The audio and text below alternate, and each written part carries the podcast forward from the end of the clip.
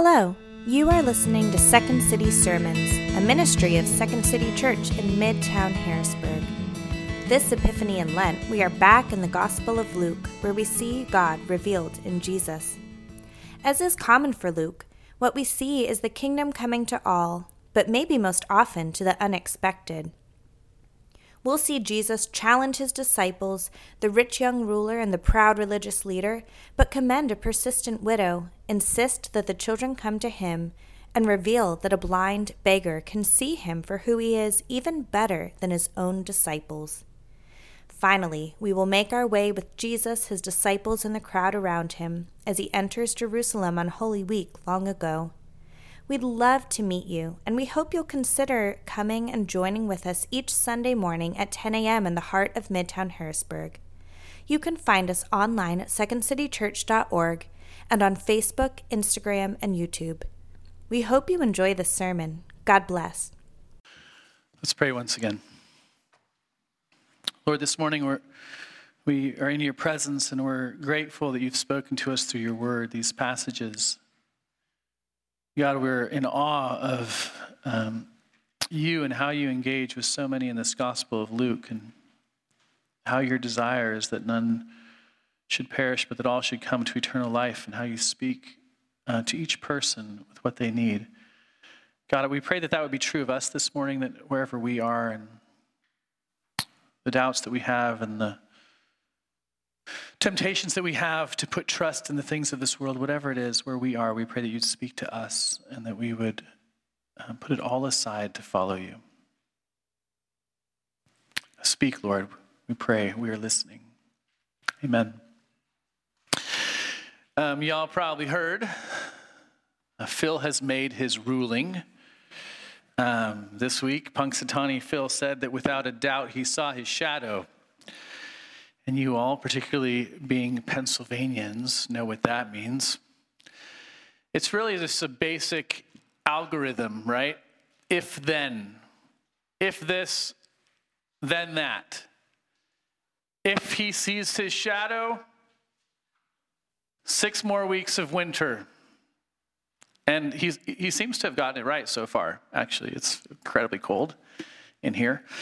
Um, not surprisingly, being in Pennsylvania and as far north as Phil lives, um, of the 137 years that Phil has been telling us the weather, working as this magic meteorologist, um, over 100 have been that he has seen his shadow. Um, he seems to know what he's doing, at least this year. It's a rather mundane kind of algorithm, though, right? Just this basic if then and uh, it makes a good movie and it sort of you know makes us wonder if there's something to it when it drops to 11 degrees on a saturday morning after groundhog's day. But of course there's lots of other algorithms in the world that are not so mundane. Think about this um, story that made the headlines back in 2014 this is a totally normal Wednesday morning at Target, and you are the manager of this Target, and you hear one of your cashiers interacting with this man, and clearly he's very agitated. He starts saying, I want to see the manager. And so you kind of just take this deep breath. okay. And you make your way over to this cashier and to this man. And before you can have any form, you know, greetings, hello, my name is Peter, I'm the manager here. And before you say anything like that, this man throws these coupons at you, and you grab a couple of them, and you look down at your hand, and you see that they're coupons for diapers and for a baby stroller and a car seat. And this man, he's furious because he says, These arrived at my house yesterday, addressed to my 17 year old daughter. What are you trying to do? Get her pregnant? And of course, you apologize because you're just a manager at a Target. Um, but you ask for his number, you tell him that you'll look into it, you'll get back to him, and he's like red in the face, angry, you know? But he kind of huffs off because he knows that that's probably about as much as you can do at this point. So, what happens is that you inform your higher ups about what had happened, and you sit on this for a few days and you haven't heard anything, but you're still just kind of agitated by how angry this man was, and it seemed like it was at you, and you have his number, and so you call him up and you, you think, you know, I'm just going to apologize again because I really don't, I mean, I'm, I am sorry about this thing that happened to this man. And so he picks up, and you notice automatically that his tone has changed. And he says, uh, I had a talk with my daughter, and it turns out there's been some activities happening in my house that I didn't know about. And uh, she is due in August. And I owe you an apology. Um, target. If then. They know the algorithms, right? Someone starts Googling one thing, and all of a sudden, there's coupons for strollers showing up to your house. Um, or maybe think about this uh, you start looking on Amazon at a new grill for your back porch, and all of a sudden, barbecue guys and Home Depot and Lowe's are flooding your Instagram feed with the shiniest, prettiest grills you could ever imagine. How does that work? If then, right? The text we have for us this morning from the Gospel of Luke is a passage. This passage also appears for us in the Gospels of Matthew and of Mark. Um, and I think, I think one of the reasons why the gospel writers, you know, you know probably that there's quite a few passages that appear in all the synoptic gospels, which are Matthew, Mark, and Luke. There's quite a few, quite a bit of overlap, but this one appears in every single one of them. And I think partly because the authors know that the dynamics of this passage are often just the dynamics of our life.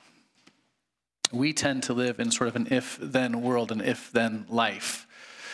If this, then, then this is going to happen. What's the algorithm of life? That's sort of what's being asked here. I mean, that's what this guy wants to wants to know. How does he have eternal life? This is the question he asks, right? And the, the ruler asked him, "Good teacher, what must I do to inherit eternal life?" But you need to see here that actually, even in Jesus' response and in their conversation, they're blurring the lines, sort of like actually C.S. Lewis's quote there at the beginning uh, in your meditation, the preface from The Great Divorce.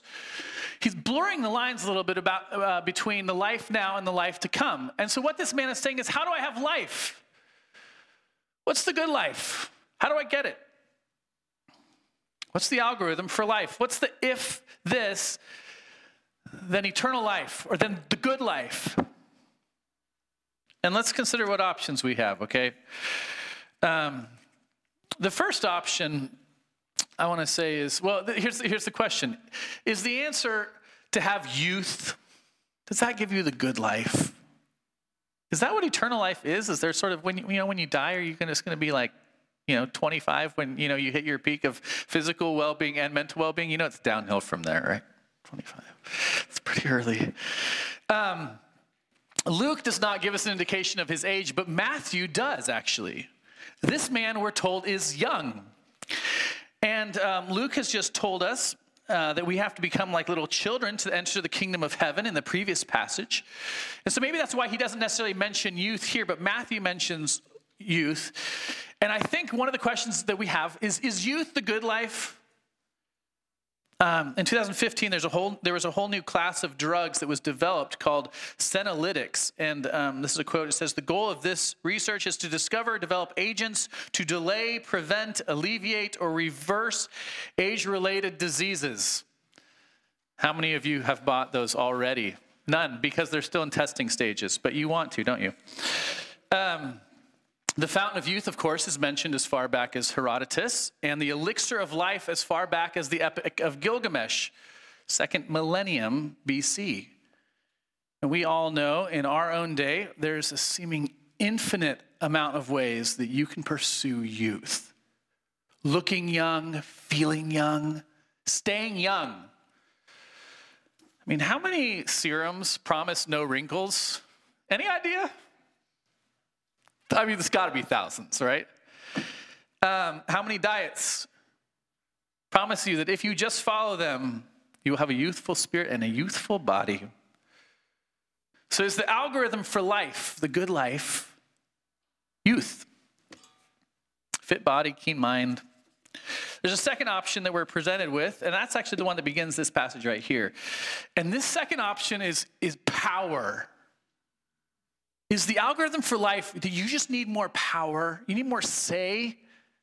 Um, I mean, the first thing we read about this guy is he's a ruler, and a ruler asked him, somebody that rules, that has sway in the world. And we're getting a picture, we're like, nice. I mean, this guy's young, he's, he's, he's got some power in the world. I mean, is power the answer to the good life, to eternal life? The fact is, is that there is a lot of problems in the world because of an imbalance of power. The wrong people have power. Some people have no voice and no power. They live primarily as the oppressed. Is the power problem in the world the primary problem of the world? Like, if we could just get power dynamics right, then the world is going to be set and we're going to have the good life. Is that the answer? How often do we think that the good life comes about by getting the right people in power, or if everybody just thought as I did, you know, if only we had the power. I like to think that sometimes. If everybody just saw the world as I thought, things would be probably right. Um, right? We think, oh, to be a ruler, even just of our own houses, where kids would do what they're told when they're told to do it, where, where your spouse would listen to you when you're talking to them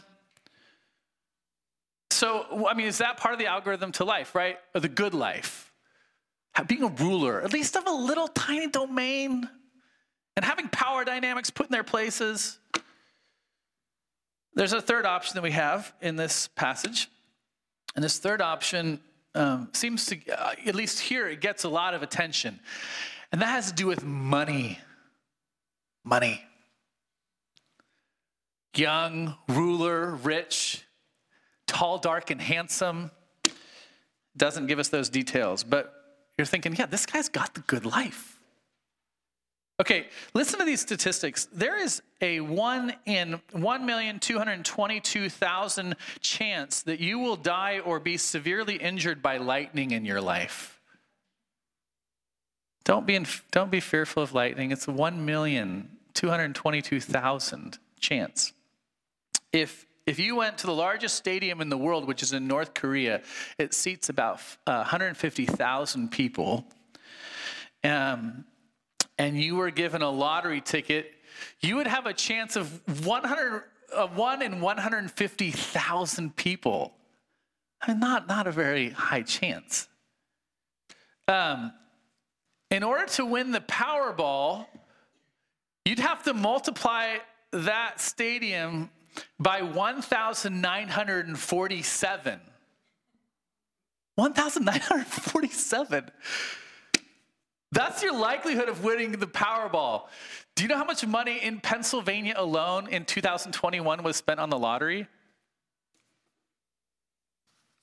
Any guesses? Five and a half billion dollars. Um, um, but you know what? What if you didn't have to worry about your mortgage? Um, I mean, would you have a good life?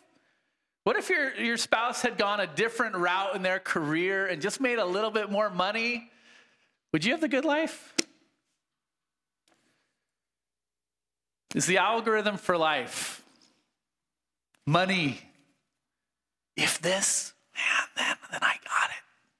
Then I got it. How about, how about religion? Is, is, the, is the answer just getting religion right?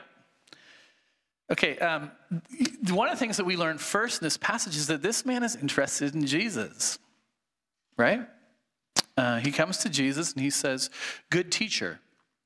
And you're not really supposed to take that as though he's putting up some front. Um, what we what we do know is that that wasn't a common phrase that you would you know, say to a rabbi. This was probably somebody who genuinely had heard about Jesus and he thought, I kind of want to hear what this guy has to say. I'm interested in religious questions and the religious life. So he goes up to Jesus. And I mean, of course, Jesus asks him, Why do you call me good? No one is good except God alone. But this also doesn't put this man off. He's in it and he wants to engage with this religious dialogue. And then uh, when Jesus says, You know the commandments, what's clear is that this man did know the commandments, right? I mean, his answer is, I've kept all these from my youth. he, he knew the commandments and he knew how he was to keep them.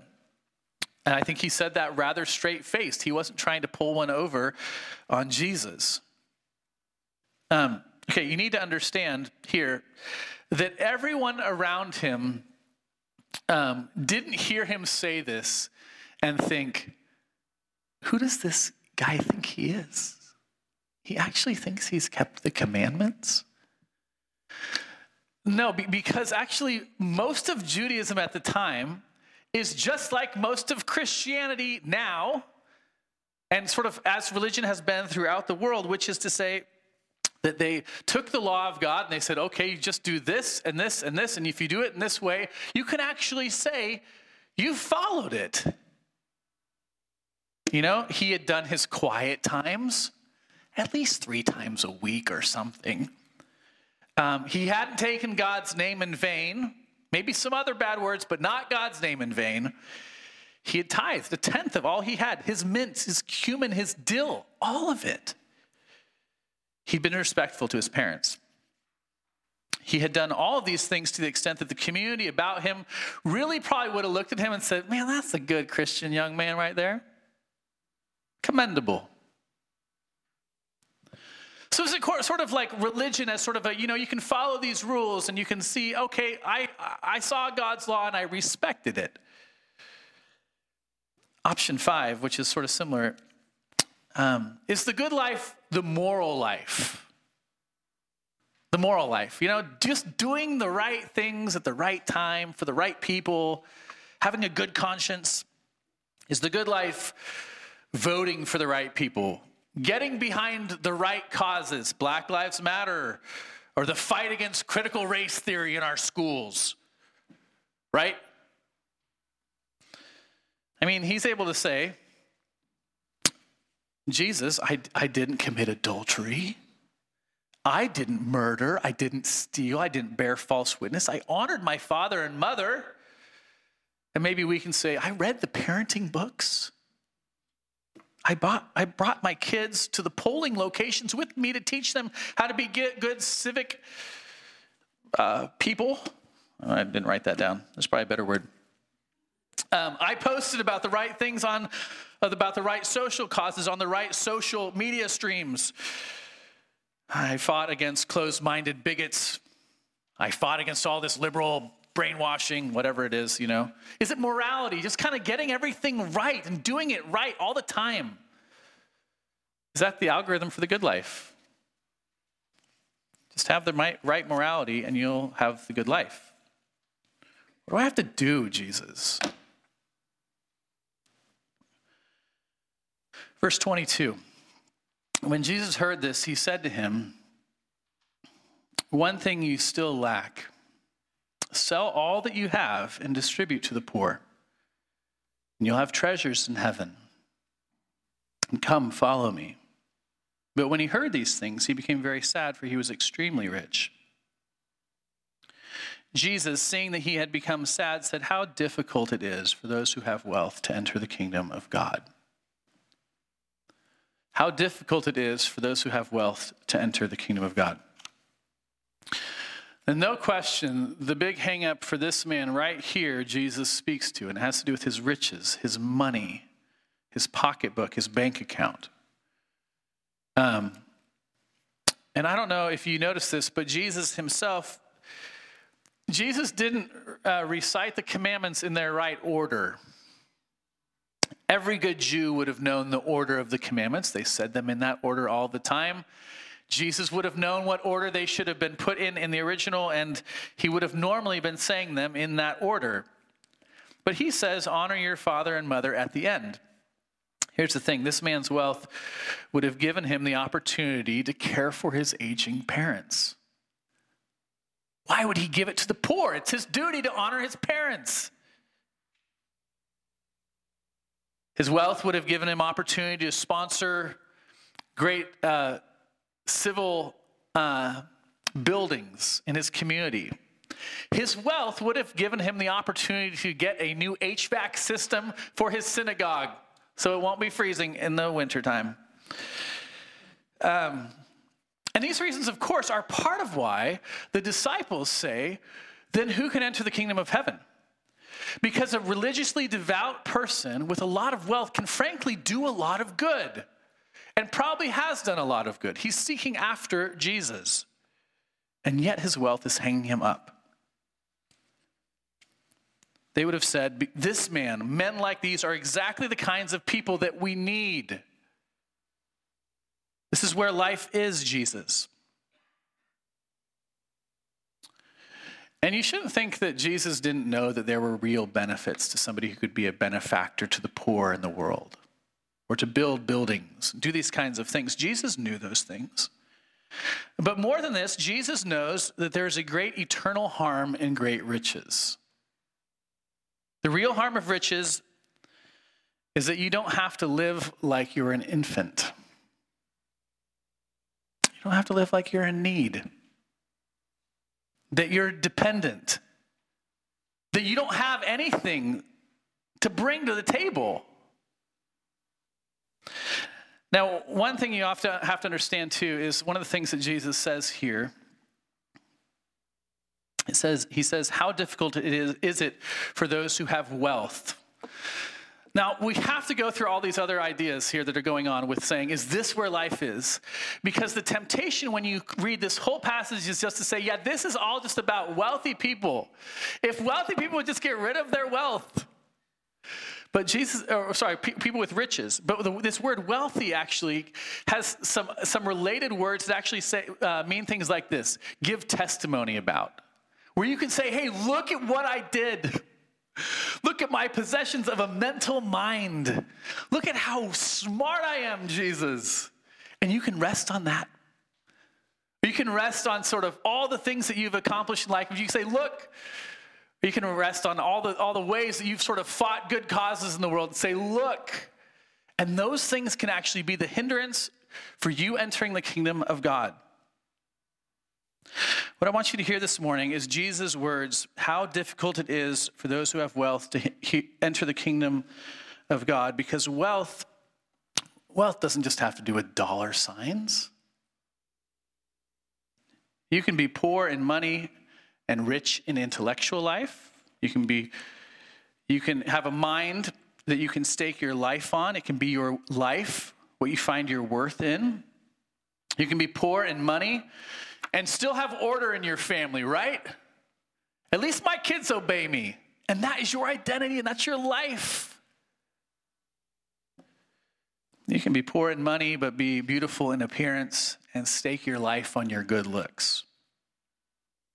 And as long as you do any of these things, it will be impossible for you to enter the kingdom of God. It'll be impossible. It'll be like a camel going through the eye of a needle. Some of you uh, may have heard that the eye of a needle, I heard this at least once when I was growing up. The eye of the needle was a door, a small door in a gate that made its way into Jerusalem. Um, and so it's really hard to get a big camel through there, but uh, maybe like a baby camel could make it through a small door.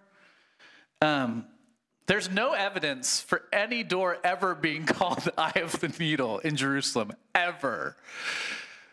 Uh, there's another theory that maybe you've heard, and that, um, and this is kind of an interesting thought, that Jesus didn't mean, mean the word camel there, he meant the word rope. Because, as you know, the difference between camel and rope in Greek is just one letter. Um, but of course, that actually does away with the entire point that Jesus is making. The camel is the largest animal in the ancient Near East, the eye of the needle, the smallest hole. And Jesus is saying it is actually entirely impossible. If you come to God and say, Look, I'm resting on, on my intellect, on my good deeds, my morals, on my wealth, on my youth, on any of it, Jesus says there's no way you're going to enter the kingdom of heaven. No way. Not a chance. As long as you're holding on to something, anything, here and now, something that you can have or something that you've done, or something in yourself, you can never enter the kingdom of God. The only way to enter the kingdom of God is by grace. Only ever. Thankfully, Jesus says what's impossible with man is possible with God. And Jesus also says, leaving whatever you need to leave is worth it. Even if it means leaving the wealth that you could provide, that you could give your parents a decent life in their old age. He says it's still worth it. Verse 28 Peter said, See, we've left our homes and followed you. And he said to them, Truly, I say to you, there's no one who's left house or wife or brothers or parents or children for the sake of the kingdom of God who will not receive many times more in this time, in the age to come, eternal life. Some of you may need to stop working out.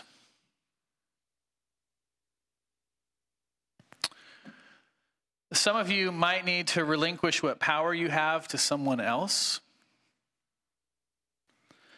Some of you um, might need to give away a lot more money to the poor. Maybe all of your money to the poor. Some of you might need to leave your family relations. Some of you, I don't know who among you, but maybe some of you need to skip church for a week.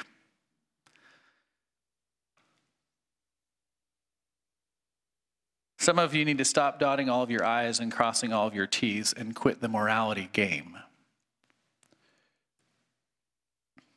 All of us need to know that it's by grace alone that we enter the kingdom and that giving it all up, everything up, is absolutely worth it.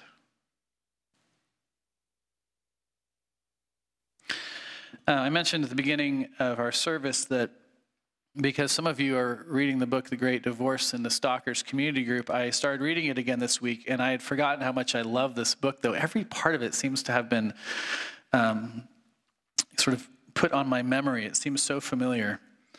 Um, for, some of, for those of you who don't know this book, it's an allegory, uh, hell and heaven allegory, and there's this bus that takes people from this place of the shadows and of ghosts, uh, this hellish place to at least sort of the foothills of heaven, where you can start to make the journey up into this solid place of heaven. And there's these heavenly beings that come, um, and they were, they were known by the characters on the bus in, in the life here on earth, the life before this, this existence of this hellish place and this heavenly place. They're known by these characters, and so they have these interactions. Um, and I, I want to just read to you a couple quick interactions. I wanted to read to you a whole chapter, and then I just thought, there's no, I can't have my whole, whole sermon be from the Great Divorce. Let me read a little bit of this. It says, Almost at once I was followed by what I have called the big man. He's one of the ghosts. He was on the bus with the, with the narrator. And to speak more accurately, the big ghost. He, in his turn, was followed by one of the bright people the people who had come from heaven to encourage these people to, to press on. Don't you know me? He shouted to the ghost. And I found it impossible not to turn and attend. The face of the solid spirit, he was one of those that wore a robe, made me want to dance. It was so jocund, so established in its youthfulness. Well, I'm damned, said the ghost. I wouldn't have believed it. It's a far knockout. It isn't right. Len, you know. What about poor Jack, eh? You look pretty pleased with yourself, but what I say is, what about poor Jack? He's here, said the other. You will meet him soon if you stay. But you murdered him. Of course I did. It's all right now. All right, is it? All right for you, you mean, but what about the poor chap himself laying cold and dead? But he isn't. I've told you, you will meet him soon. You sent, he sent you his love. What I'd like to understand, said the ghost, is what you're here for. As pleased as punch you, a bloody murderer. Well, I've been walking the streets down there and living in a place like a pigsty all these years. That is a little hard to understand at first, but it is all over now. You will be pleased about it presently. Till then, there is no need to bother about it. No need to bother about it. Aren't you ashamed of yourself? No, not as you mean. I do not look at myself. I've given up myself. I had to, you know, after the murder. That was what it, what it did for me. After that was how everything began. And that is how everything began. Personally, said the big ghost with an emphasis which contradicted the ordinary meaning of the world per- word. Personally, I'd have thought you and I ought to be the other way around. That's my personal opinion. Very likely we, we soon should, shall be, said the other, if you'll stop thinking about it. Look at me now, said the ghost, slapping his chest, but the slap made no noise. I gone straight all my life. I didn't say I was a religious man, and I don't say I had no faults, far from it, but I done my best all my life. See, I done my best with by everyone. That's the sort of chap I was. I never asked for anything. That was that wasn't mine by rights. If I wanted a drink, I paid for it, and if I took my wages, I done my job. See, that's the sort I was, and I don't care who knows it. See, this man is saying, at least, at least I followed the rules. You killed somebody. Why was I in hell and you're in heaven? Because he's intent on saying, look at what I did. Look at how I followed the rules and did my job. I might have not been perfect, but hey, at least I didn't kill someone. Let me read just a little bit other another part.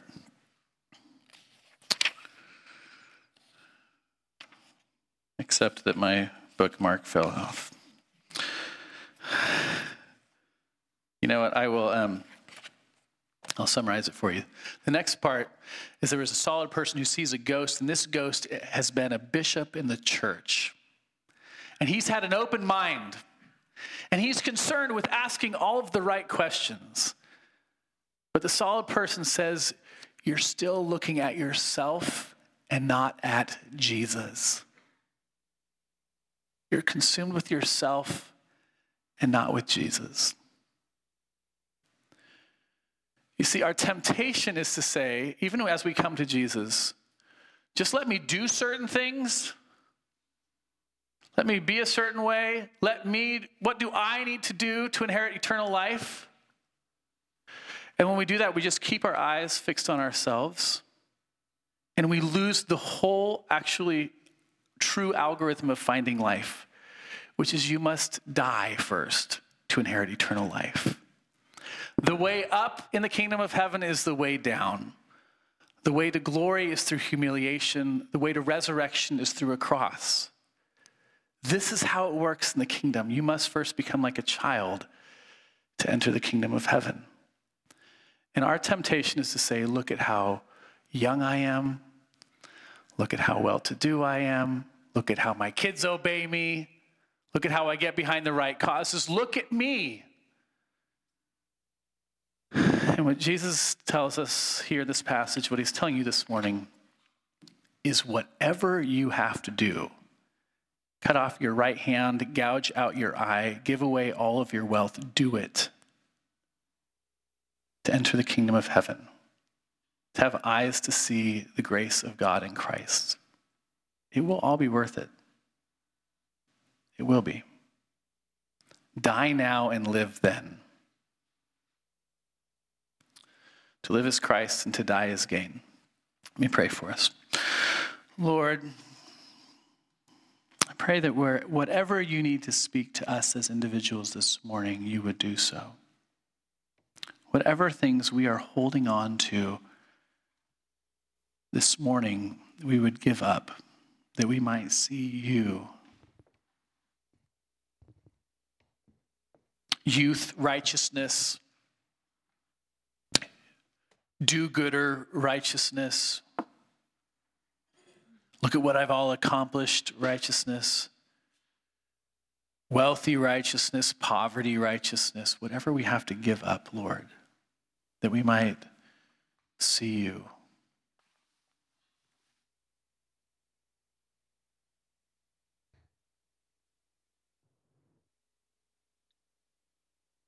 God, speak to us this morning.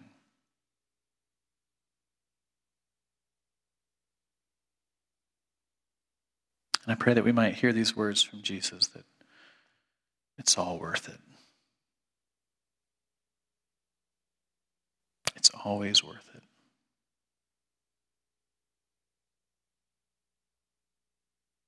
Amen. Thank you for listening to Second City Sermons podcast. We hope this sermon has encouraged you to worship God and to celebrate the gospel of Jesus. Please consider subscribing to this podcast and joining us in person each Sunday at 10 a.m. You can find us online at secondcitychurch.org and on Instagram, Facebook, and YouTube. Thanks again for listening. God bless.